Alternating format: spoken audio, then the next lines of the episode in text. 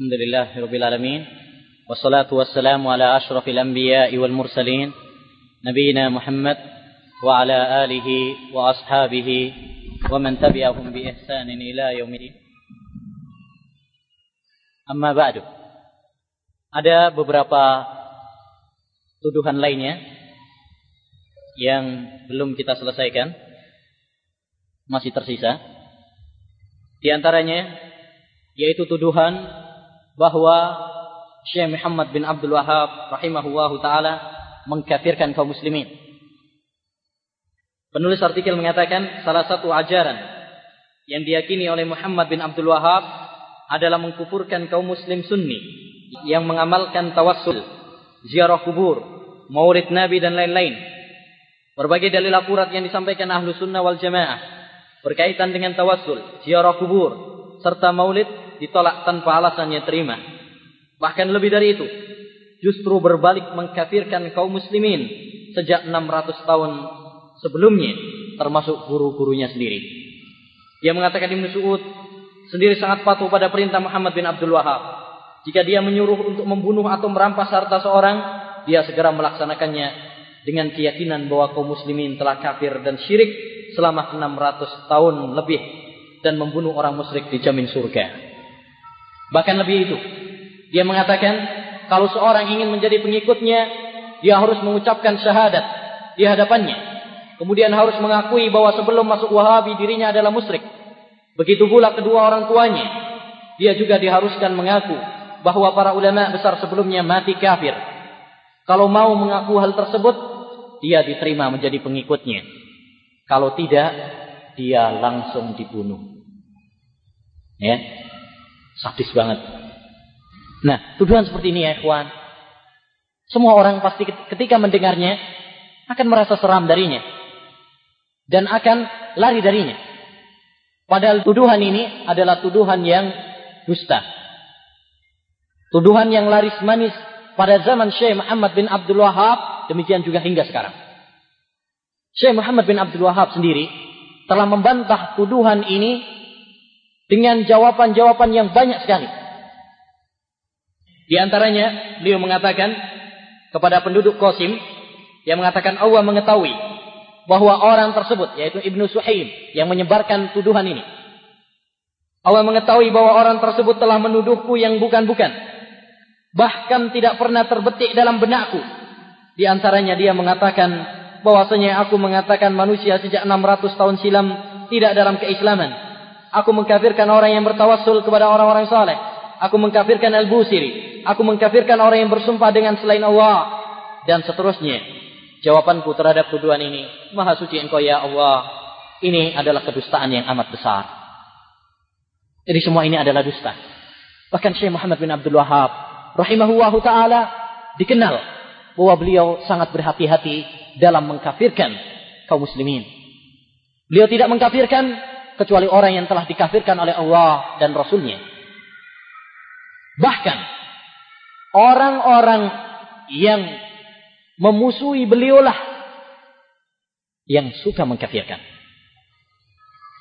Ketika Syekh Muhammad bin Abdul Wahhab rahimahullahu taala pertama kali awal-awal menyebarkan dakwah yang benar ini, mereka langsung mengkafirkan beliau. Tetapi beliau tidak mengkafirkan mereka. Demikian juga pada zaman sekarang orang-orang yang menuduh beliau justru mereka lah orang-orang yang mengkafirkan beliau, termasuk penulis artikel. Di antaranya dia mengatakan bahwa Syekh Muhammad bin Abdul Wahhab rahimahullah membawa agama baru program Inggris. Program Inggris. Dia mengatakan sejak itulah Muhammad bin Abdul Wahhab menjadi alat Inggris untuk menyebarkan ajaran barunya. Inggris memang telah berhasil mendirikan sekte-sekte bahkan agama baru di tengah umat Islam seperti Ahmadiyah, Bahaiyah yang telah dikafirkan oleh para ulama. Yang kedua, dia menuduh bahwasanya Syekh Muhammad bin Abdul Wahhab mengaku nabi. Padahal mengaku nabi adalah kekufuran. Siapa yang mengaku nabi setelah Nabi Muhammad sallallahu alaihi wasallam maka dia adalah pendusta, bahkan dia adalah kafir. kecuali Nabi Isa alaihi salam. Dan ini telah disepakati oleh para ulama. Oleh karenanya, secara tidak langsung, tatkala dia menuduh bahwasanya Muhammad bin Abdul Wahhab mengaku Nabi, berarti Muhammad bin Abdul Wahhab melakukan satu kekufuran. Berarti mengkafirkan beliau. Yang ketiga, merendahkan Nabi. Dia mengatakan bahwasanya Syekh Muhammad bin Abdul Wahhab merendahkan Nabi, padahal merendahkan Nabi juga termasuk kekufuran. Dengan kesepakatan para ulama. Termasuk tuduhan juga yang perlu kita sanggah adalah masalah fitnah nejad. Dan ini insyaallah yang terakhir, tuduhan yang terakhir. seratus enam puluh tiga. Dia membawakan sebuah hadis tentang pernyataan Nabi sallallahu alaihi wasallam bahwasanya nejad adalah kota fitnah. Di mana Nabi sallallahu alaihi wasallam mendoakan keberkahan bagi kota Madinah dan kota Mekah dan kota Syam. Kemudian dikatakan beliau, dan Najd wahai Nabi, kata beliau, hunalika zalazilu wal fitan wa biha yatla'u qarnus syaitan. Ya, di sanalah yaitu Najd akan ada kegoncangan fitnah. Dan di sana pula akan muncul tanduk setan. Dan dalam riwayat dua tanduk setan. Penulis mengatakan, adapun mengenai sabda Nabi Shallallahu Alaihi Wasallam yang mengisyaratkan bahwa akan ada keguncangan dari arah timur dan dua tanduk setan, sebagian ulama mengatakan bahwa yang dimaksud dengan dua tanduk setan itu tiada lain adalah Musailamah Al-Kadzdzab dan Muhammad bin Abdul Wahhab. Ya, baik. Di sini penulis artikel telah membawa hadis bukan pada tempatnya. Benar, hadisnya sahih. Dalam sahih Al-Bukhari dan lain-lain. Tetapi penempatannya bahwa yang dimaksud oleh Nabi dalam hadis tersebut adalah Syekh Muhammad bin Abdul Wahhab, ini bukan pada tempatnya. Oleh karenanya, tadi saya sebutkan bahwasanya dalil-dalil yang dipakai oleh ahlul bid'ah dalam menghantam dakwah Wahabi ada dua kemungkinan. Kemungkinan yang pertama, dalil-dalil tersebut adalah dalil-dalil yang dusta. Kemungkinan yang kedua, dalil tersebut benar, tetapi salah penempatannya. Seperti hadis ini. Auradaha sa'dun wa sa'dun mustamil, ma hakadha ya sa'du turadul ibil. Sa'ad mengembala kambing, mengembala unta, tapi sambil berselimut. Wahai Sa'ad, bukan seperti itu cara mengembala unta. Demikian juga kita katakan, bukan seperti itu caranya membawakan hadis Nabi Shallallahu Alaihi Wasallam. Kamu berdalil dengan hadis yang sahih, kemudian menempatkan bukan pada tempatnya. Baik, adapun jawaban kita terhadap alasan mereka ini, yang pertama, poin yang pertama, hadis itu saling menafsirkan antara satu dengan yang lainnya. Ini kaidah dalam ilmu hadis, bahwa suatu hadis itu saling menafsirkan antara satu dengan yang lain. Apabila kita kesulitan di dalam memahami suatu hadis, maka hendaknya kita memperhatikan, meneliti jalur-jalur, lafaz-lafaz dalam hadis-hadis yang lainnya. Karena hadis itu saling menafsirkan antara satu dengan yang lain. Termasuk hadis ini. Apa yang dimaksud dengan najd dalam hadis ini? Dalam riwayat At-Tabarani dalam Mu'jamul Kabir secara jelas bahwa maksud najd dalam hadis ini adalah Irak, kota Irak. Bukan najd yang ada di Saudi Arabia sekarang. Yang itu merupakan tempat kelahiran Syekh Muhammad bin Abdul Wahhab rahimahullahu taala. Yang dimaksud dalam riwayat Tabarani dengan sanad yang sahih wa fi Iraqina. Dan inilah yang dipahami oleh para ulama. Termasuk diantaranya adalah Salim bin Abdullah bin Umar, anaknya sahabat yang mulia Abdullah bin Umar. Demikian juga para ulama ahlul hadis, para ulama ahli bahasa, dan para ulama ahli geografi. Semuanya menyatakan bahwasanya maksud najd dalam hadis ini adalah Irak. Karena Irak adalah kota timurnya Madinah. Syekh Hakim Muhammad Ashraf punya buku khusus mengenai hadis ini. Judulnya Akmalul Bayan fi syarhi hadisi nejad kornis syaitan. Penjelasan yang gamblang tentang hadis nejad tanduk setan. Dalam kitab tersebut beliau mengumpulkan penjelasan para ulama dan ahli geografi. Ternyata beliau mengatakan semua ulama sepakat bahwa maksudnya adalah Irak. Ya. Poin yang kedua, sejarah dan fakta. Hadis Nabi Shallallahu Alaihi Wasallam itu wahyu dan terbukti secara nyata.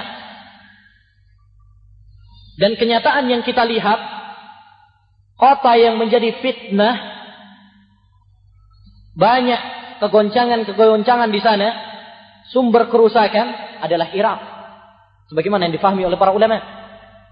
Rekan itu di, di Irak kita lihat di sana adalah terjadi fitnah-fitnah seperti perang Siffin, perang Jamal, kemudian pusatnya Rafidah, Syiah, kaum Khawarij, Jahmiyah, Mu'tazilah, dan sampai sekarang kita saksikan sendiri bagaimana fitnah terus berlangsung di kota Irak.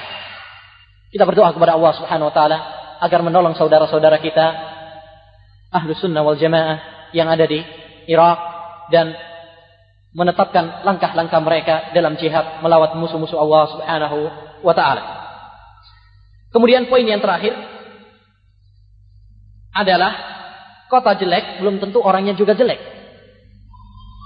Sebagaimana kata sahabat Salman Al Farisi tatkala mengatakan diajak oleh sahabat Abu Darda untuk pindah dari Irak ke Syam. Apa kata beliau? Innal ardhal muqaddasata la tuqaddisu ahada wa innama yuqaddisu ar-rajula amaluhu. Sesungguhnya kota yang mulia tidaklah menjadikan penduduknya menjadi mulia. Yang menjadikan mulia adalah amal perbuatannya. Orang yang tinggal di Mekah, orang yang tinggal di Syam, orang yang tinggal di Madinah, belum tentu mereka adalah orang-orang yang baik. Kalau memang ternyata amal perbuatannya adalah syirik, bid'ah, khurafat, sekalipun tinggal di kota yang terpuji seperti Mekah dan Madinah, patokannya bukan sebagai penduduk Mekah atau Madinah, tetapi yang menjadi patokan adalah amal perbuatannya. Sekalipun seorang dia tinggal di Irak, kota yang penuh dengan fitnah, kalau amal dia baik, maka yang menjadi patokan adalah amal baiknya. Oleh karena dilihat banyak para ulama ahli hadis yang berasal dari Irak, Baghdad, kota Basrah, Kufa dan lain-lain, kota ilmu, kota para ulama. Jadi anggaplah bahwa yang dimaksud Najd dalam hadis tersebut adalah Najd Saudi Arabia. Hal ini bukan berarti bahwa Syekh Muhammad bin Abdul Wahhab adalah jelek. Karena hal itu cuma menunjukkan yang tercela adalah kotanya. Kalau memang orang tersebut, penduduk tersebut, sekalipun tinggal di kota yang fitnah, tapi amal perbuatannya sesuai dengan Al-Quran dan Sunnah, maka hal itu bukan menjadi masalah. Kita lihat Abu Lahab, Abu Jahal tinggal di kota Mekah, tapi hal itu tidak bermanfaat baginya. Kita lihat para ulama tinggal di kota Irak, Ahlul Hadis, tidak ada orang yang mencela mereka gara-gara tinggal di Irak. Ponis bahwa Syekh Muhammad bin Abdul Wahhab adalah tanduk setan. Demikian ma'asyiral muslimin, rahimani wa rahimakumullah, ikhwan wa akhwati fillah, rahimani wa rahimakumullah. Beberapa pembahasan inti di dalam buku tersebut yaitu meluruskan sejarah Wahabi, yang kita berdoa kepada Allah Subhanahu wa taala agar memberikan hidayah kepada kita semuanya dan kepada saudara-saudara kita yang masih dalam kebingungan, yang masih di dalam kegelapan. Kita berdoa agar Allah Subhanahu wa taala memberikan cahaya kebenaran kepada mereka. Terakhir, saya nasihatkan kepada mereka yang masih membenci terhadap dakwah yang berbarokah ini untuk adil, untuk membaca dengan niat kebenaran, dengan niat mencari jalan kebenaran. Ya, insyaallah kalau dia berniat yang baik, mencari kebenaran, mencari jalan hidayah, maka Allah Subhanahu wa taala akan memberikan jalan petunjuk kepadanya. Amin ya rabbal alamin. Baik, demikian dari ana, kurang lebihnya saya mohon maaf. Selebihnya insyaallah kita akan mendengarkan beberapa pertanyaan dari antum semuanya. Dan ana ingin menanyakan siapakah sebenarnya Amrozi? Terima kasih Ustaz. Qani fillah rahimani wa rahimakumullah. Benarkah negara Saudi Arabia adalah hasil dari dakwah Syekh Muhammad bin Abdul Wahhab rahimahullah? Apakah beliau memulai dakwanya dahulu juga bermaksud mendirikan sebuah negara Islam?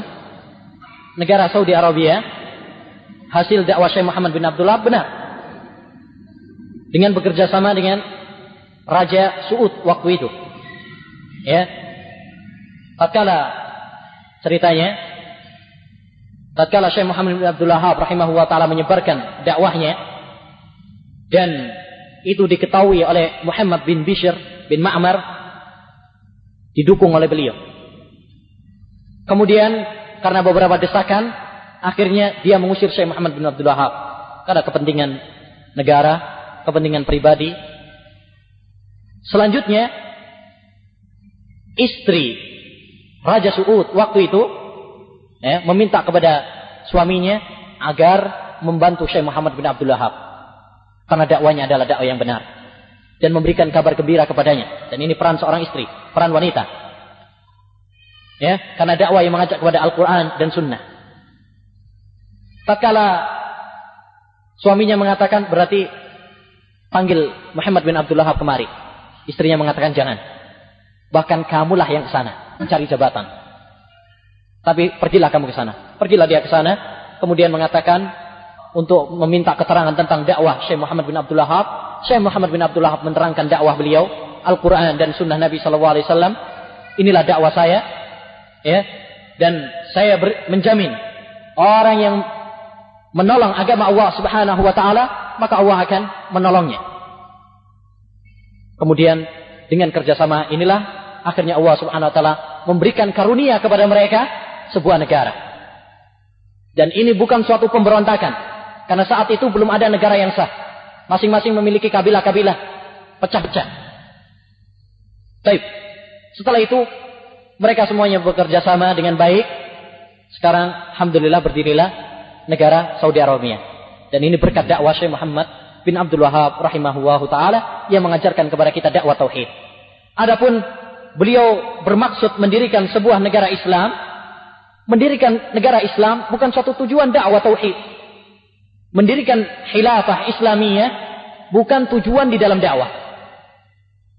Yang terpenting di dalam dakwah adalah mengajak umat untuk menyebarkan dakwah tauhid. Apabila kita menanamkan dakwah tauhid yang benar kepada umat ini, Allah Subhanahu wa taala akan menjamin akan memberikan kepada mereka khilafah Islamiyah.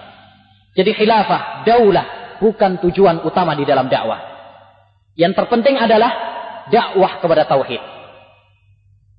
Apabila Allah Subhanahu wa taala memberikan karunia kepada mereka khilafah Islamiyah, daulah Islamiyah, ya memang inilah yang diidam-idamkan.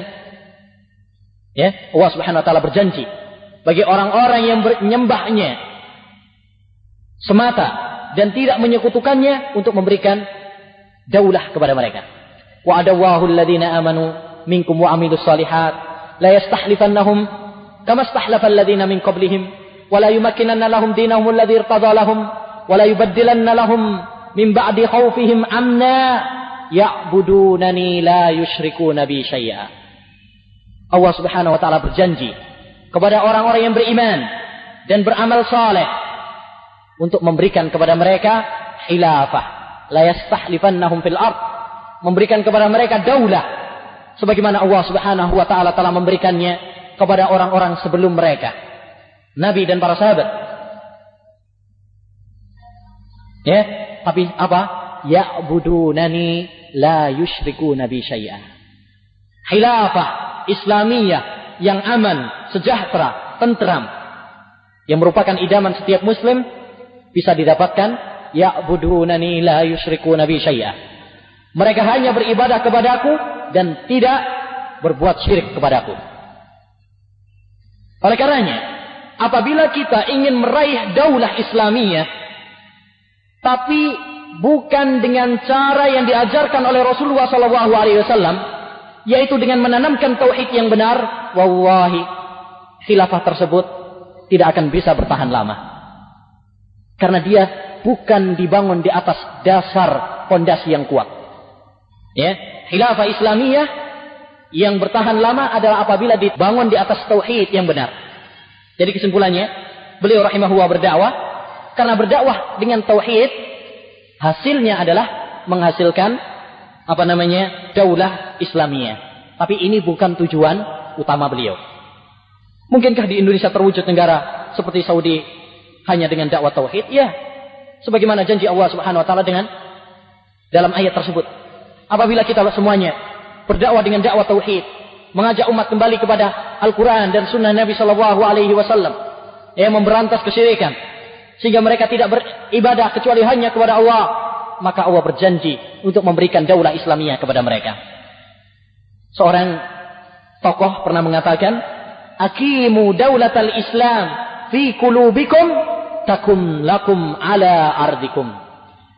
Dirikanlah daulah Islam dalam hati kalian, niscaya Allah Subhanahu Wa Taala akan mendirikan untuk kalian daulah Islamiyah di bumi kalian.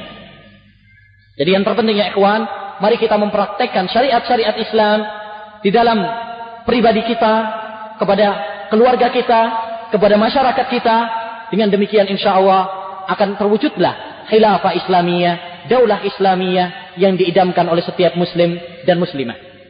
Adapun kita menginginkan wujudnya daulah Islamiyah, tapi kita tidak mempraktekkan syariat Islam pada diri kita ini.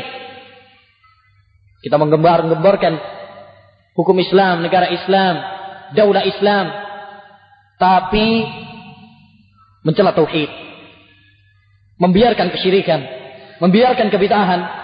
Bagaimana mungkin hal itu akan terwujudkan? Baik. Wallahu a'lam.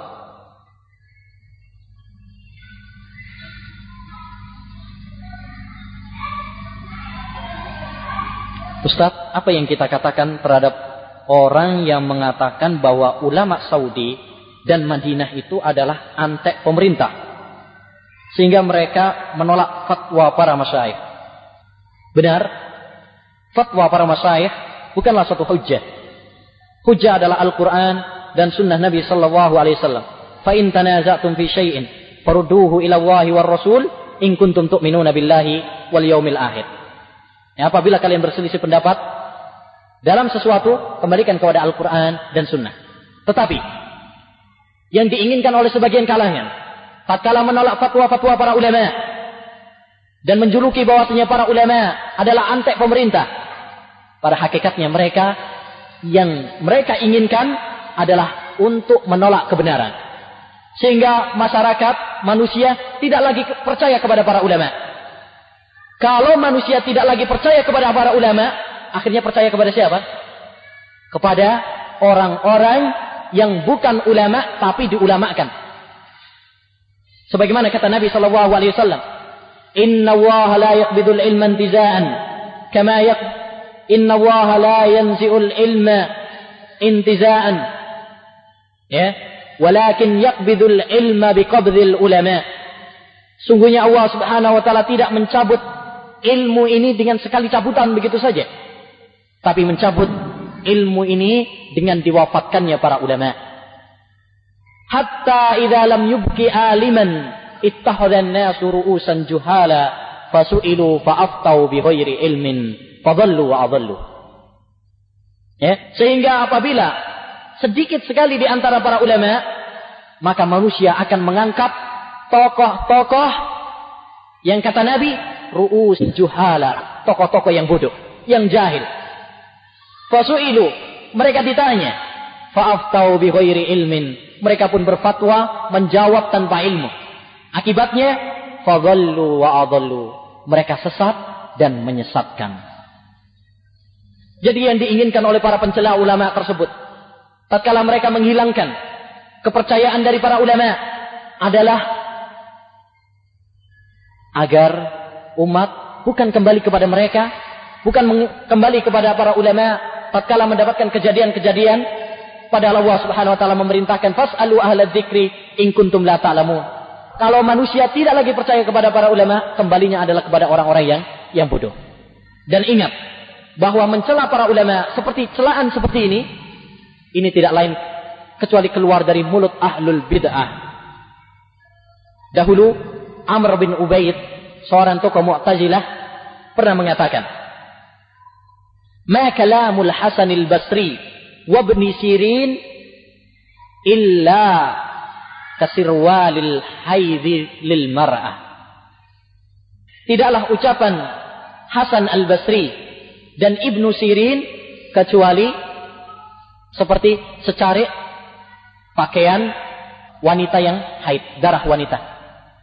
Orang-orang yang mengatakan bahwasanya para ulama adalah ulama haid dan nifas, ulama yang tidak tahu waqi', ulama antek pemerintah, ulama antek-antek orang kafir, semuanya ya ikhwani, ini adalah tuduhan-tuduhan keji terhadap para ulama. Eh, para ulama yang saya maksud adalah ulama yang ilmu syar'i, yang mereka takut kepada Allah Subhanahu wa taala, yang melandaskan ilmu mereka kepada Al-Qur'an dan sunnah Nabi sallallahu alaihi wasallam dengan pemahaman salafus saleh. Jadi ucapan seperti ini, bahwasanya para ulama tidak lain kecuali keluar dari mulut ahlul bid'ah. Dan hendaknya seorang yang mengucapkan tersebut bertobat kepada Allah Subhanahu wa taala sebelum Allah Subhanahu wa taala mematikan dirinya. Soal apa hukumnya mengintisabkan diri sebagai Wahabi dengan salah satu dari niat yang berikut. Mengintisabkan diri kepada Allah Subhanahu wa taala atau mengintisabkan diri kepada Al-Imam Muhammad bin Abdul Wahhab. Harap penjelasan hukum dari setiap niat yang disebutkan di atas. Jawabannya, in kana tabi wa Ahmad mutawahhiba fa anal mukirru bi annani wahabi. Ya, kalau pengikut Muhammad sallallahu alaihi wasallam adalah Wahabi, maka saya mengaku diri saya adalah Wahabi. Jadi kalau yang dimaksud tatkala dia menisbahkan dirinya bahwa saya adalah Wahabi, bahwa yang dimaksud adalah saya mengikuti Al-Qur'an, hadis Nabi sallallahu alaihi wasallam, maka ini adalah intisab yang benar. Tidak mengapa. Sekalipun para ulama di gelar Wahabi ini adalah keliru dari segi bahasa, dari segi sejarah, tapi para ulama tidak menganggap hal itu sebagai suatu kesalahan belakangan-belakangan ini. Karena sekarang pertama Wahabi dinisbahkan kepada Al-Wahhab, Allah Subhanahu wa taala, dan itu adalah nisbat yang benar.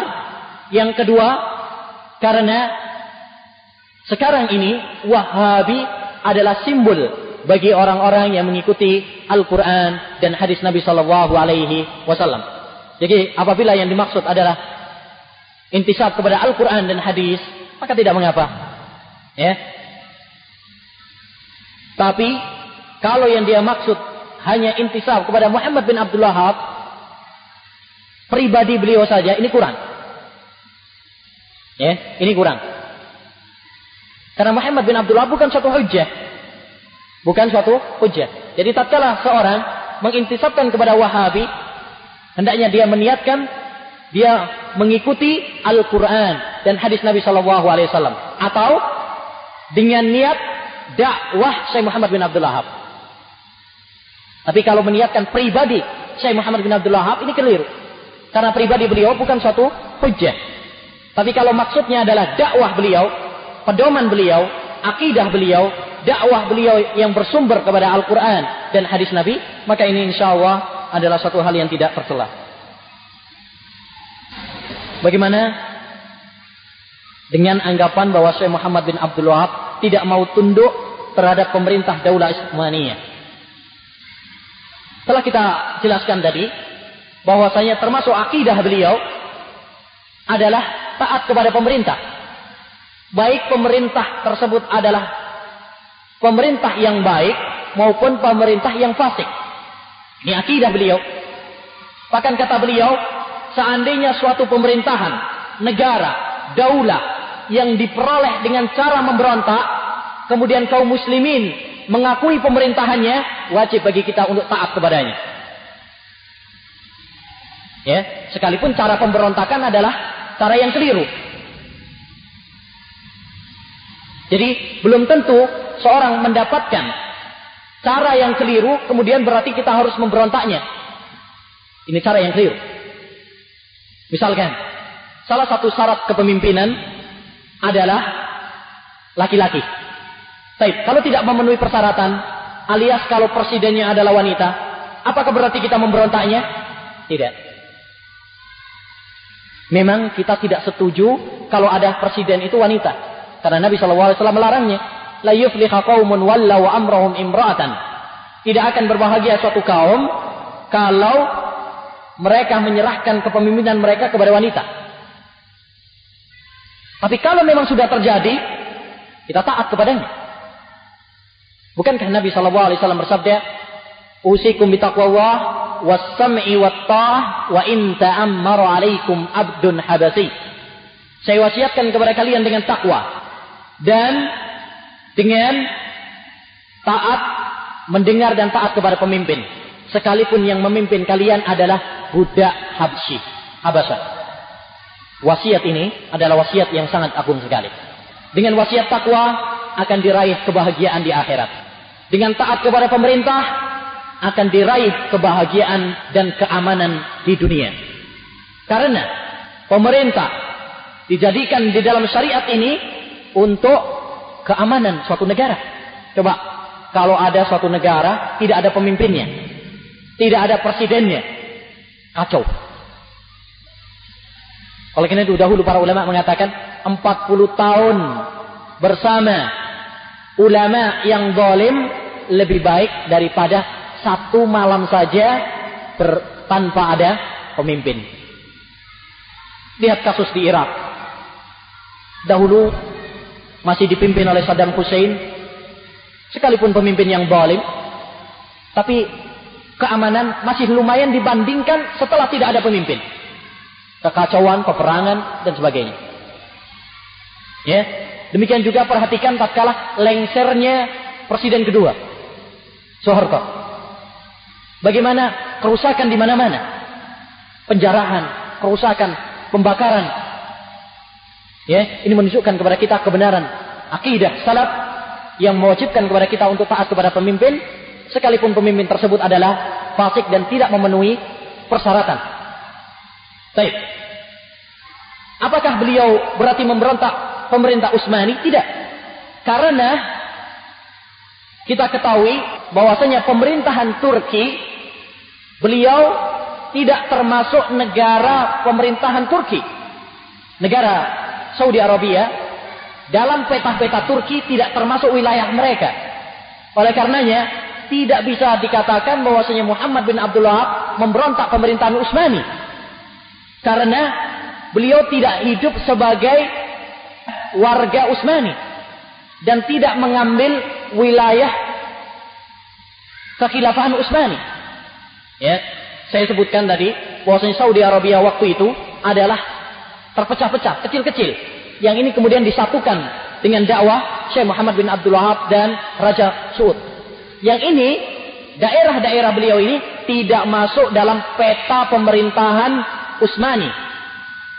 Oleh karenanya, tidak bisa dikatakan bahwasanya beliau memberontak, karena beliau tidak termasuk warga mereka, ya, dan tidak mengambil wilayah mereka.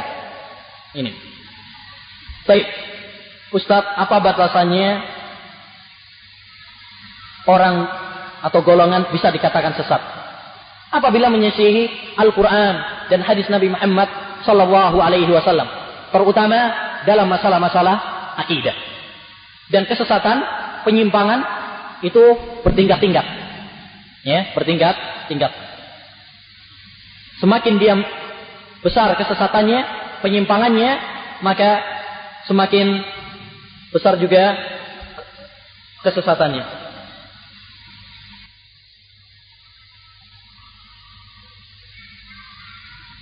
Mengenai kisah kematian Syekh Sulaiman bin Abdul Wahhab, mohon dijelaskan lagi secara lebih detail. Mengingat kalimat di buku cukup membingungkan. Waduh, ini kritikan ini. Baik. Ceritanya, suatu saat Syekh Sulaiman bin Abdul Wahhab dipanggil oleh Raja Al-Basha, raja yang menjajah Saudi saat itu. Baik. dari Mesir. Dia datang untuk menjajah Saudi Arabia. Sampai di sana, dia memanggil Sulaiman bin Abdul Wahhab, cucunya Syekh Muhammad bin Abdul Wahhab. Karena dia tahu bahwasanya Sulaiman bin Abdul Wahhab tidak suka musik, akhirnya dia panggil grup musik supaya menyanyi dan bermain alat-alat musik di hadapan siapa? Sulaiman bin Abdul Wahhab, agar marah. Ya, agar membuat marah. Setelah marah dan gerah semuanya, kemudian Sulaiman bin Abdul Wahhab, tadi cucunya Syekh Muhammad bin Abdul Wahhab, dibawa ke kuburan yang sudah disiapkan lubang baginya di sana. Setelah itu kemudian Raja Al-Basa memerintahkan kepada tentaranya untuk melepaskan tembakan baginya. Saya kira jelas ya? Jelas apa enggak? Masih membingungkan? Ya, kalau bingung ya tanya kepada yang enggak bingung. Fas'alu ahla dzikri in kuntum la ta'lamun. Baik. Apakah sholawat atas Nabi boleh ditulis lengkap dengan bahasa Indonesia seperti sallallahu alaihi wasallam? Insyaallah boleh. Insyaallah boleh, asalkan lengkap. Jadi orang itu paham. Kalau S A W ini ringkasan yang diperingatkan oleh para ulama, dan itu termasuk kebahilan. Ustadz, apa hukum ziarah ke makam Rasul? Sunnah atau haram? Bagaimana pendapat Wahabi terhadap hal ini? Ini bagus. Karena sebagian orang mengatakan bahwasanya Wahabi mengharamkan ziarah kubur. Kita katakan ini dusta. Wahabi tidak mengharamkan ziarah kubur. Bahkan Wahabi mengatakan ziarah kubur itu hukumnya sunnah. Rasulullah shallallahu alaihi wasallam mengatakan, kuntu nahaitukum an ziyaratil kubur, fazuruha, fa innaha tudzakirukumul akhirah. Dulu saya pernah melarang ziarah kubur, tapi saya sekarang menganjurkannya. Sekarang ziarahlah, karena ziarah kubur dapat mengingatkan kita kepada akhirat. Jadi Nabi shallallahu alaihi wasallam menganjurkan. Oleh karena para ulama, semua para ulama sepakat bahwasanya ziarah kubur hukumnya adalah sunnah. Bahkan Al-Imam Ibnu Hazm rahimahullahu taala mengatakan ziarah kubur hukumnya wajib sekali seumur hidup. Harus seorang itu ziarah kubur walaupun hanya sekali dalam seumur hidup. Ini. Jadi kita menganjurkan ziarah kubur, tapi ingat bahwa ziarah kubur itu terbagi menjadi dua. Ziarah kubur yang sunnah, yang disyariatkan, dan itu yang dianjurkan oleh Rasulullah shallallahu alaihi wasallam, yaitu seorang ziarah kubur untuk tujuan mengingat kematian. Nah ini, perhatikan, tujuan ziarah kubur adalah untuk mengingat kematian. Barang siapa yang ziarah kubur bukan tujuan untuk mengingat kematian, bukan untuk mendoakan saudaranya yang telah meninggal, dicurigai tentang ziarahnya. Orang ziarah kubur untuk misalkan menaruh bunga di sana. Ziarah kubur untuk menyebarkan uang di sana. Ziarah kubur untuk berdoa di sana, karena dianggap doa ter, doa di kuburan si fulan dikabulkan, mustajab, berkah dan sebagainya. Taib. Semua itu bukan tujuan di dalam ziarah kubur. Taib. Yang kedua, ziarah kubur yang tidak disyariatkan, yaitu ziarah kubur yang tidak sesuai dengan sunnah Rasulullah sallallahu alaihi wasallam. Ziarah kubur dengan berdoa kepada ahli kubur, atau berdoa kepada Allah Subhanahu Wa Taala dengan perantara ahli kubur, dengan keyakinan, wah, ini kalau di sisi kuburannya Mbah Fulan ini atau Wali Fulan ini langsung dikabulkan oleh Allah Subhanahu Wa Taala. Atau dia meminta-minta di sana, tawaf di sana, membaca Al-Quran di sana. Ziarah kubur seperti ini tidak disyariatkan. Rasulullah Sallallahu Alaihi Wasallam mengatakan, fazuruha wala taqulu hujra. Jangan kalian mengatakan hujra. Imam Nawawi rahimahullah taala menafsirkan hujra yakni kalimat yang batil. Kalimat yang batil diantaranya adalah minta-minta berdoa kepada selain Allah Subhanahu wa taala di kuburan. Minta-minta kepada ahli kubur, menyembah kepada ahli kubur, atau bertawassul kepada ahli kubur. Ini semuanya adalah hal-hal yang tidak sesuai dengan ziarah kubur yang disyariatkan oleh Rasulullah shallallahu alaihi wasallam. Jadi Muhammad bin Abdul Wahhab tidak melarang ziarah kubur. Syekhul Islam Taimiyah tidak melarang ziarah kubur. Tidak ada ulama yang melarang ziarah kubur. Tetapi mereka memerinci kalau ziarah kuburnya adalah sunnah sesuai dengan sunnah Rasulullah yang tujuannya adalah untuk mengingatkan kematian. Ini yang pertama.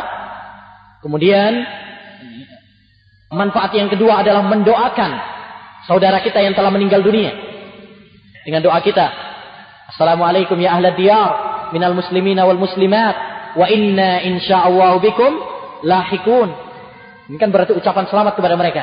Maka ini disyariatkan. Adapun apabila ziarah kubur dengan cara-cara yang tidak disyariatkan oleh Nabi Muhammad shallallahu alaihi wasallam, maka inilah yang diingkari. Bukan diingkari oleh Wahabi, tapi diingkari oleh Al-Quran dan Sunnah Nabi shallallahu alaihi wasallam. Apakah negara Saudi berdiri karena dakwah tauhid Syekh Muhammad bin Abdullah? Nah, termasuk dengan sebab beliau. Semuanya karena Allah Subhanahu Wa Taala. Tetapi berkat dakwah beliau, dakwah tauhid, maka Allah Subhanahu Wa Taala memberikan kepada Saudi Arabia satu negara yang menerapkan hukum-hukum Islam. Yang sekarang Saudi Arabia merupakan benteng Islam. Kita tidak terlalu berlebihan di dalam memuji Saudi Arabia. Saudi Arabia memiliki beberapa kekurangan, tetapi tidak juga kita mencela mereka, karena mereka telah berusaha untuk menerapkan hukum-hukum Islam. Apalagi sekarang, Saudi Arabia merupakan benteng Islam. Oleh karenanya, perhatikanlah, orang-orang yang mencela Saudi Arabia, tiada lain adalah orang-orang yang mengekor hawa nafsu. Dari jaringan Islam liberal, dari orang-orang Syiah, Rafidhah, dan sebagainya. Apa tujuan mereka di balik itu? Tujuan mereka dibalik itu adalah untuk mencela dakwah mereka. Karena yang sekarang aktif mendakwahkan Al-Quran dan Sunnah Nabi shallallahu alaihi wasallam adalah negara Saudi Arabia. Menerapkan hukum-hukum Islam dan menerbitkan buku-buku Islam. Ya, dan itu mereka sangat anti sekali dengan Saudi Arabia. Seorang tokoh pernah memberikan doktrin kepada para jemaah haji. Bapak-bapak nanti kalau sudah sampai di sana, jangan baca buku-buku yang diedarkan di sana. Bahaya. Khawatir mereka. Kurang lebih hanya sekedar nisbah saja. Ya. Dan karena Wahabi sekarang adalah simbol kepada Al-Quran dan Sunnah Nabi shallallahu alaihi wasallam. Tapi ingat ya. Benar. Boleh menisbahkan diri kepada Wahabi. Boleh, menis boleh menisbahkan kepada Salaf. Boleh-boleh saja. Ya. Tapi kalau memang antum ketahui bahwa kalau antum mengatakan hal tersebut membawa kerusakan yang lebih besar, jangan. Antum di suatu masyarakat yang mereka anti terhadap Wahabi, jangan bilang kamu Wahabi. Bisa disembelih nanti. Termasuk hikmah di dalam berdakwah, ya, dalam hikmah dalam berdakwah, kalau antum tahu bahwa masyarakat antum adalah tidak suka terhadap Ibnu Taimiyah, tidak tidak suka terhadap Muhammad bin Abdul Wahhab. Eh, jangan nukil ucapan-ucapan tersebut. Eh, berikan kepada mereka Quran, hadis Nabi Shallallahu Alaihi Wasallam, ya, atau uh, ucapan para ulama yang dikenal mereka, Imam Syafi'i, Imam Nawawi, eh, Imam Abu Hanifah, Imam Malik dan sebagainya. Jangan langsung berkata Syekh Muhammad bin Abdul Wahhab. Waduh, baru pertama langsung stop. Besok nggak boleh naik mimbar lagi. Udah. Jadi untuk kemaslahatan untuk dakwah, karena intisab ini hanya boleh-boleh saja. Ya, dan ini adalah satu kemaslahatan yang lebih besar. Baik.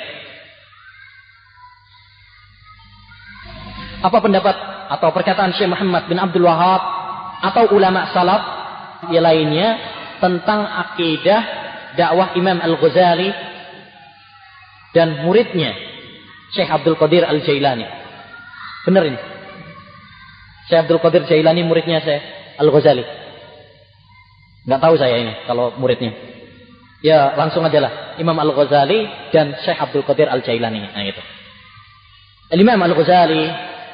Semoga Allah Subhanahu Wa Ta'ala merahmatinya. Semoga Allah Subhanahu Wa Ta'ala mengampuninya. Dahulu beliau termasuk orang-orang yang bergelut dengan ilmu tasawuf. Ya. Dan ilmu filsafat. Itu Imam Al-Ghazali. Dan itu diakui oleh dia sendiri. Dia mengatakan, ya, zadi fi ilmi hadis, perbendaharaanku dalam ilmu hadis mujah, sangat sedikit sekali. Dan Al-Imam Al-Subqi, kalau Imam Subqi muridnya Al-Ghazali, dia mengatakan guruku Al-Ghazali telah mabuk dengan ilmu kalam dan ilmu filsafat, sehingga beliau tidak mampu untuk memuntahkannya. Jadi seakan-akan ilmu kalam, ilmu filsafat sudah mendarah daging di dalam tubuhnya, sehingga dia tidak bisa untuk memuntahkannya. Dia ingin bertaubat, ingin keluar darinya, tapi nggak bisa. Orang itu kalau sudah kadung ini susah untuk bertobat darinya, itu susah. Sekalipun sudah bertobat, mesti ada pengaruh-pengaruhnya. Oleh karena itu, kalau dia misalkan mantan, ya, gerakan-gerakan yang sesat, tidak mungkin langsung bersih. Mesti ada pengaruh-pengaruh e, pemahaman terbaru, itu mesti terbawa. Oleh karenanya, bagi orang yang dulunya misalkan mantan-mantan dari gerakan-gerakan sesat, hendaknya dia mencucinya eh, dengan cucian yang sangat bersih. Ya, yaitu dengan banyak mengkaji, dengan menimba ilmu agama Islam yang berdasarkan Al-Quran dan Sunnah, dan menghilangkan syubhat-syubhat yang masih ada di dalam pikirannya. Kemudian Al-Imam Al-Ghazali rahimahullah ta'ala, jadi di akhirnya beliau banyak menyesali perbuatannya. Dan demikian ya ikhwan, orang-orang yang menggeluti ilmu kalam, orang-orang yang menggeluti ilmu filsafat, pada akhirnya hasilnya adalah kebingungan. Dan itu diakui, bukan oleh orang-orang yang, ya mungkin seperti sekarang, orang-orang yang baru belajar ilmu filsafat, tidak. Tokoh. Semua kita mungkin pernah mendengar Imam Fakhruddin Ar-Razi. Semua kita mungkin pernah mendengar Imam Al-Juwaini, Al-Ghazali. Eh? Dan lain-lainnya. Dari para tokoh-tokoh filsafat. Tetapi pada akhirnya pun mereka bertobat. Termasuk Al-Ghazali. Disebutkan Syekhul Islam Taimiyah rahimahullah, bahwasanya Al-Imam Al-Ghazali rahimahullah di akhir hayatnya menyesali terhadap ilmu filsafat dan dia wafat, sedangkan Sahih Bukhari ada dalam dadanya.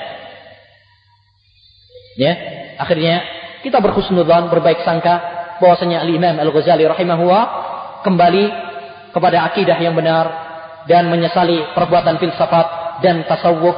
Sekalipun ya, kita tetap memperingatkan umat dari pemikiran-pemikiran beliau yang keliru, yang ada di dalam kitab Ihya Ulumuddin, dari pemikiran-pemikiran tasawuf, atau filsafat, atau hadis-hadis yang lemah yang terdapat di dalam kitab tersebut. Ya. Adapun Syekh Abdul Qadir Al-Jailani rahimahullahu ta'ala, Syekh Abdul Qadir Al-Jailani adalah seorang ulama sunnah, seorang ulama ahli sunnah wal jamaah. Akidah beliau akidah salafus saleh, banyak sekali sesuai dengan akidah salafus saleh, sesuai dengan Al-Quran dan hadis. Hanya saja beliau memiliki beberapa pemikiran tasawuf, masih terpengaruh dengan pemikiran, sedikit pemikiran tasawuf. Ya, bisa dibaca tentang masalah beliau di dalam buku yang ditulis oleh Said bin Misfar Misfar Al-Qahtani, di dalam bukunya Syekh Abdul Qadir Jailani Aqidatuhu wa Ara'uhu Sufiyyah, yang sudah diterjemahkan, ya sudah diterjemahkan. Apa nggak tahu saya judulnya? Apa judulnya? Ada yang tahu? Ya, itu bisa dibaca di sana. Disebutkan bahwasanya Syekh Abdul Qadir Jailani banyak sekali akidah beliau yang sesuai dengan Al-Quran dan hadis Nabi Shallallahu Alaihi Wasallam. Tapi beliau memiliki pemikiran-pemikiran tasawuf yang perlu dihindari. Kemudian yang perlu diperhatikan juga, bahwa banyak para orang-orang sekarang yang menisbatkan kepada tariqah, kepada Syekh Abdul Qadir Jailani, seperti tariqat Al-Qadiriyah, tariqat Al-Qadiriyah, nisbah kepada Syekh Abdul Qadir Jailani, membikin cara-cara dikir yang tidak diajarkan oleh Syekh Abdul Qadir Jailani sendiri. Seperti pakai dikir-dikir khusus itu ya, Allah, Allah, atau pakai huwa, huwa. Nanti lebih, pertamanya la ilaha illallah, lebih ringkes lagi, eh? La ilaha. Lebih ringkas lagi huwa. Hu hu. Ya. Lebih ringkas ringkas lagi sampai hu hu tak. Ya. Ini adalah satu dzikir yang tidak diajarkan. Hatta Syekh Abdul Qadir Jailani sendiri tidak mengajarkan seperti ini. Ya, tidak diajarkan oleh beliau. Oleh karenanya perlu diketahui bahwa kebanyakan cerita-cerita yang disandarkan kepada Syekh Abdul Qadir Jailani kebanyakannya adalah dusta. Antum tahu kitab Manaqib Syekh Abdul Qadir Jailani? Satu kitab yang menyebutkan manaqib-manaqib Syekh Abdul Qadir Jailani, cerita-cerita yang kebanyakannya adalah cerita-cerita dusta. Sebagaimana dikatakan oleh Imam Al-Zahabi dalam Syiar A'lamin Nubala, cerita-cerita tentang Syekh Abdul Qadir Jailani, karomah-karomah beliau kebanyakannya adalah dusta, kebanyakannya. Seperti saya baca dalam kitab Manaqib Syekh Abdul Qadir, diceritakan bahwasanya Syekh Abdul Qadir Jailani pernah bisa mengambil rohnya muridnya yang telah meninggal dunia. Ceritanya bahwa pernah suatu saat muridnya ini ada yang meninggal dunia. Kemudian ibunya menangis. Ya, menangis minta kepada Syekh Abdul Qadir Jailani untuk dikembalikan anaknya. Akhirnya apa? Syekh Abdul Qadir Jailani terbang. Katanya. Terbang di sana, di angkasa sana dia ketemu dengan malaikat pencabut nyawa. Ya, yang membawa roh-roh yang dicabut pada hari itu. Lucunya lagi pakai keranjang lagi katanya. Rohnya ditaruh keranjang. Eh. Setelah itu Syekh Abdul Qadir Jailani berdialog. Kamu tadi yang mencabut nyawa murid saya. Oh iya, ini perintah Allah Subhanahu wa taala. Udah, kembalikan. Ibunya menangis tadi. Minta kepada saya supaya kembalikan. Akhirnya apa? Rebutan. Terus keranjangnya jatuh. Eh, keranjangnya jatuh, akhirnya orang-orang roh-rohnya tadi yang diwafatkan tadi hidup lagi semuanya, termasuk muridnya tadi. Cerita seperti ini adalah mistik, khayalan, yang saya yakin ini adalah dusta, didustakan kepada Syekh Abdul Qadir Jailani. Ada lagi katanya ayamnya, ayam jagonya Syekh Abdul Qadir Jailani bisa bersyahadat. Asyhadu an la ilaha illallah wa ashhadu anna Muhammadar Rasulullah wa anna Syekh Abdul Qadir waliyullah. Ya. Saya bersaksi bahwasanya Allah, tidak ada sembahan selain Allah, Muhammad Rasulullah, dan Syekh Abdul Qadir adalah walinya Allah Subhanahu wa taala. Ayam jagonya bisa ngomong seperti itu. Wih, hebat. Apakah Syekh Muhammad Rashid Ridha seorang salafi? Dari mana rujukannya? Ya, para ulama banyak menyebut beliau termasuk seorang ulama salaf.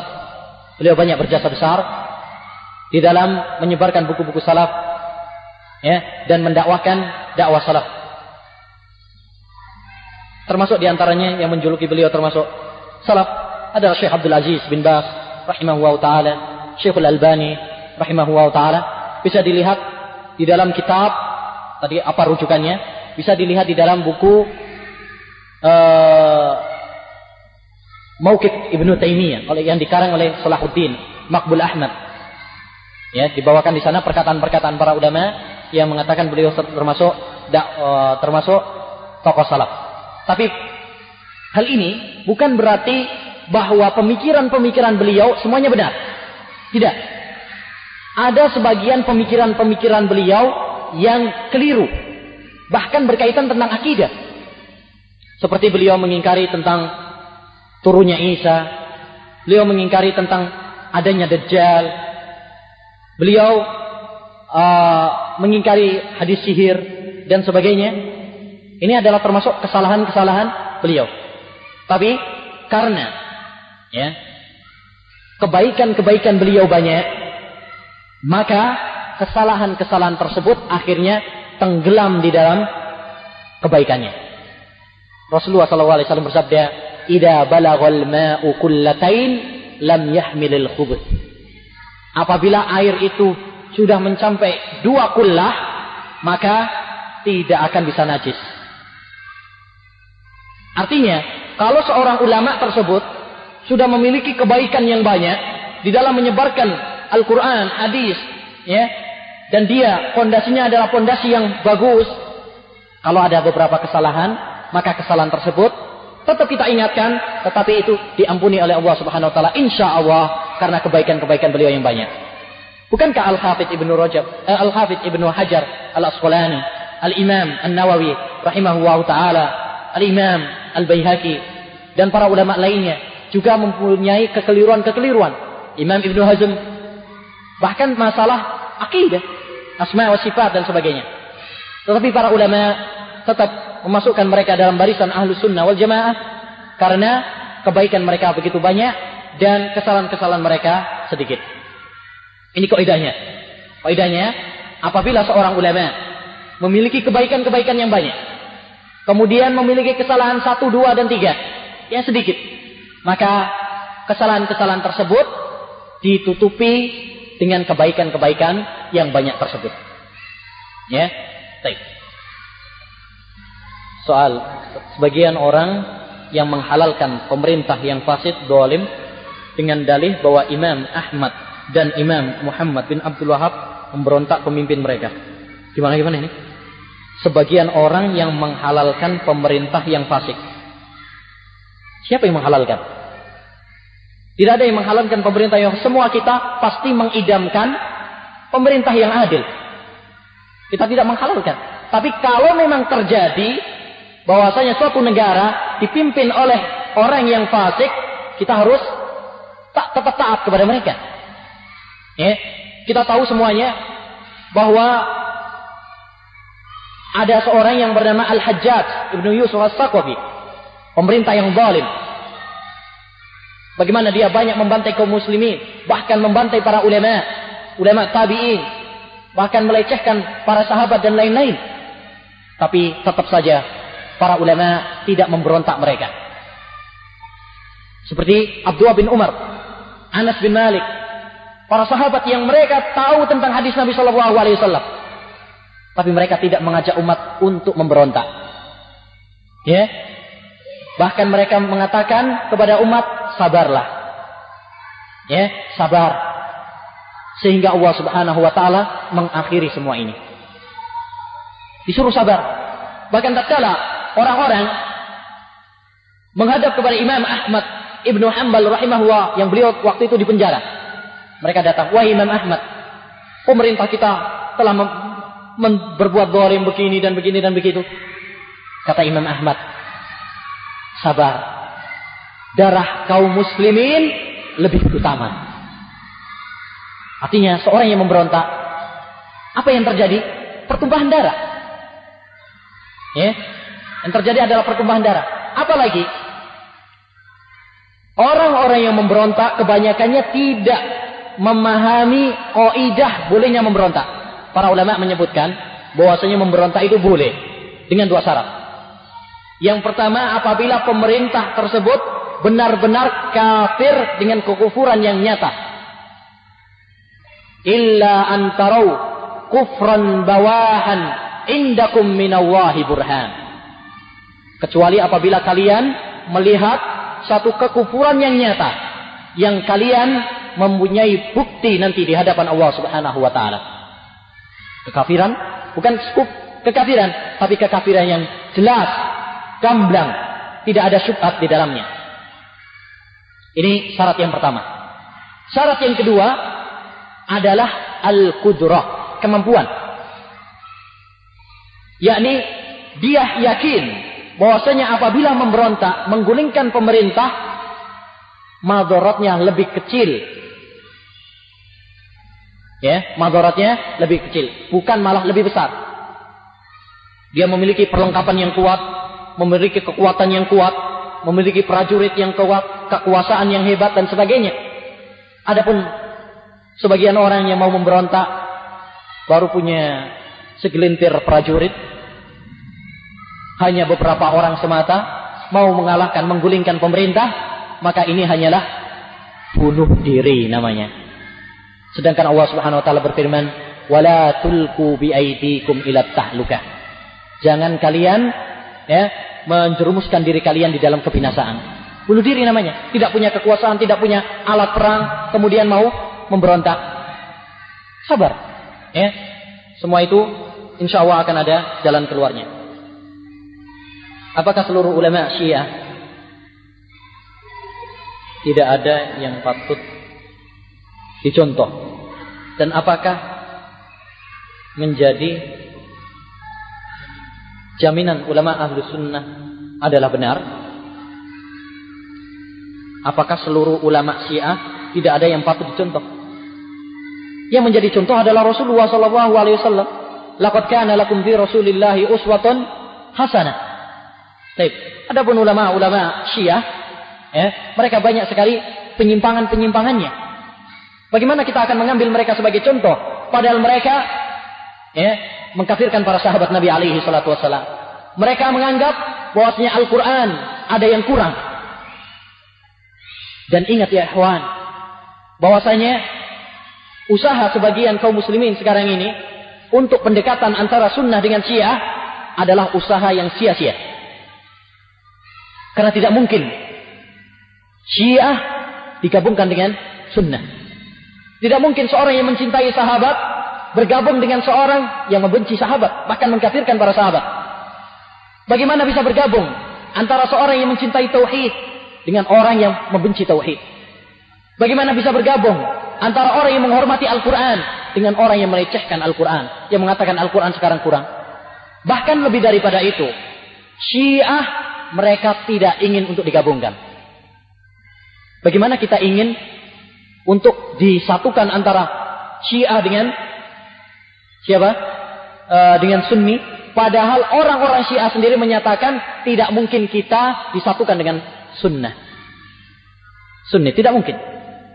Eh, sebagaimana pengakuan mereka dinukil oleh Syekh Ihsan Ilahi Zhahir. Ya, Syekh Ihsan Ilahi Zhahir yang dibom oleh orang-orang Syiah di Pakistan. Akhirnya beliau meledak, masjid waktu itu meledak dan beliau dilarikan di rumah sakit. Ya, yang kemudian akhirnya kemudian diterbangkan atas permintaan sebagian para ulama untuk diobatkan di Saudi Arabia, dan beliau akhirnya diwafatkan di sana. Kalau ingin tahu tentang masalah Syiah, baca buku-buku Syekh Ihsan Ilahi Zhahir, ya, karena beliau tahu tentang mereka dengan jelas. Jadi tidak usah me menjadikan para ulama-ulama Syiah sebagai sebagai contoh. Ya, cukuplah bagi kita para Nabi Sallallahu Alaihi Wasallam, para sahabat Nabi Sallallahu Alaihi Wasallam sebagai contoh. Benarkah Syekh Muhammad bin Abdul Wahhab dan Amir Ibnu Su'ud memerangi dan membunuh kaum muslimin pada waktu itu karena telah dianggap kafir? Telah kita katakan tadi, bahwasanya membantai kaum muslimin dan mengkafirkan kaum muslimin secara umum ini adalah tuduhan yang dusta. Adapun memerangi bagi orang-orang yang telah menentang beliau karena beliau memiliki kekuasaan dakwah tauhid, maka ini benar bahwasanya beliau memerangi mereka. Karena beliau memiliki kekuatan. Dan yang menghujat beliau adalah orang-orang yang telah disampaikan dakwah kepada beliau, kepada mereka, maka ini diperangi. Sebagaimana dilakukan oleh Nabi Shallallahu Alaihi Wasallam juga. Bagaimana membantah tuduhan dalam suatu majalah bahwa Wahabi atau Salafi adalah Zionis? Ya ikhwan, adalah tujuan tuduhan-tuduhan yang dusta. Bagaimana dikatakan bahwasanya Salaf atau Wahabi adalah Zionis, padahal mereka adalah orang-orang yang memerangi Zionis? Jadi ini adalah ucapan-ucapan yang dusta, yang itu merupakan ciri dari ahlul bid'ah dan para pengekor hawa nafsu. Mereka tidak memiliki dusti. Wadda'awi ma lam tuqimu 'alaiha bayyinatin ashabuha adiya'u. Tuduhan tanpa bukti, hanya sekedar tuduhan belaka. Jadi kita katakan kepada mereka, "Qul hatu burhanakum in kuntum shadiqin." Katakanlah kepada kami bukti-bukti bahwasanya Salafi atau Wahabi adalah Zionis, kalau memang kalian adalah orang-orang yang jujur. Adapun sekedar tuduhan, adapun sekedar kebohongan, maka ini semua orang juga bisa.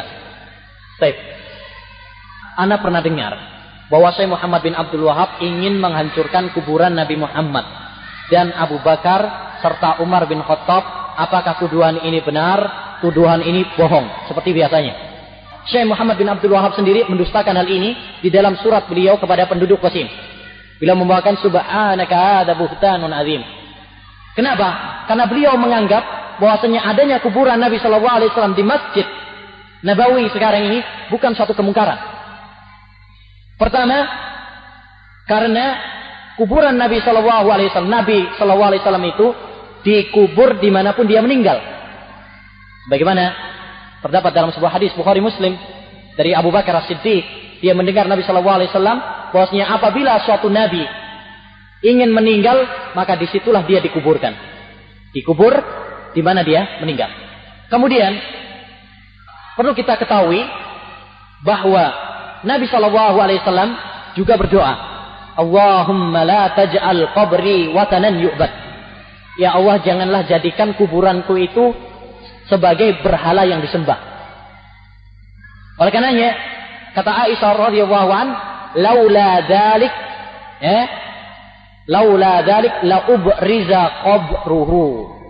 Seandainya bukan karena kekhawatiran tersebut, jadi Nabi kalau bukan karena khawatir kuburannya dijadikan berhala, tentu kuburannya akan di, dinampakkan. Tapi Allah subhanahu wa ta'ala mengabulkan doa beliau. Akhirnya kuburan Nabi dipagar dengan rapat. Tidak mungkin orang yang berziarah dapat melihat. Ada orang yang sudah pernah ziarah ke sana kemudian bisa melihat? Tidak mungkin. Ya, cukup bagi mereka untuk berdoa di sana kepada e, mengucapkan salam kepada Nabi sallallahu alaihi wasallam, dan tidak bisa beribadah di sana. Bisa di, di kuburan Nabi sallallahu alaihi wasallam? Tidak, tidak bisa. Jadi tuduhan ini adalah tuduhan yang dusta. Karena Syekh Muhammad bin Abdul Wahhab tidak menganggap kuburan Nabi di masjid itu termasuk sebagai apa?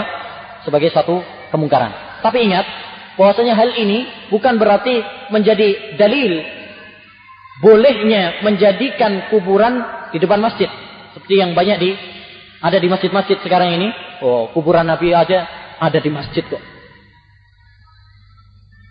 Ini adalah keliru. Yang pertama, Nabi shallallahu alaihi wasallam telah melarang dari menjadikan kuburan sebagai tempat untuk sholat. La'anallahul yahud wan nasara ittakhadhu qubura anbiya'ihim masajid. Dan Nabi shallallahu alaihi wasallam bersabda, la tusallu ilal kubur. Jangan kalian sholat menghadap kubur.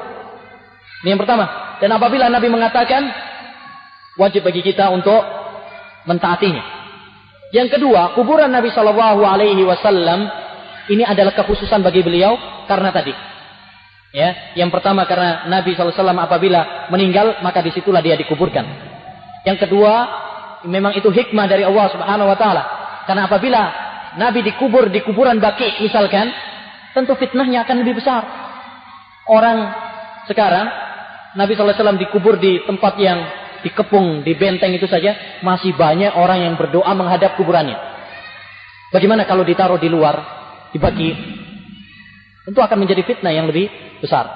Kemudian hal yang lainnya, bahwasanya kuburan Nabi Shallallahu Alaihi Wasallam, ya, siapa yang menaruh di masjid? Jadi Nabi pertama, yang ke selanjutnya kuburan tersebut sebenarnya bukan dibangun di atas masjid, tapi di rumah Aisyah radhiyallahu anha. Yang kemudian karena perluasan akhirnya apa? Masuklah kuburan tersebut kepada bagian masjid. Pada asalnya tidak.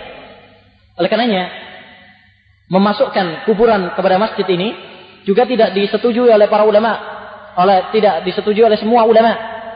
Sebagian para ulama mengingkarinya seperti Said bin Musayyib, seorang tabi'in, mengingkari dimasukkan kuburan beliau kepada masjid. Wallahu a'lam.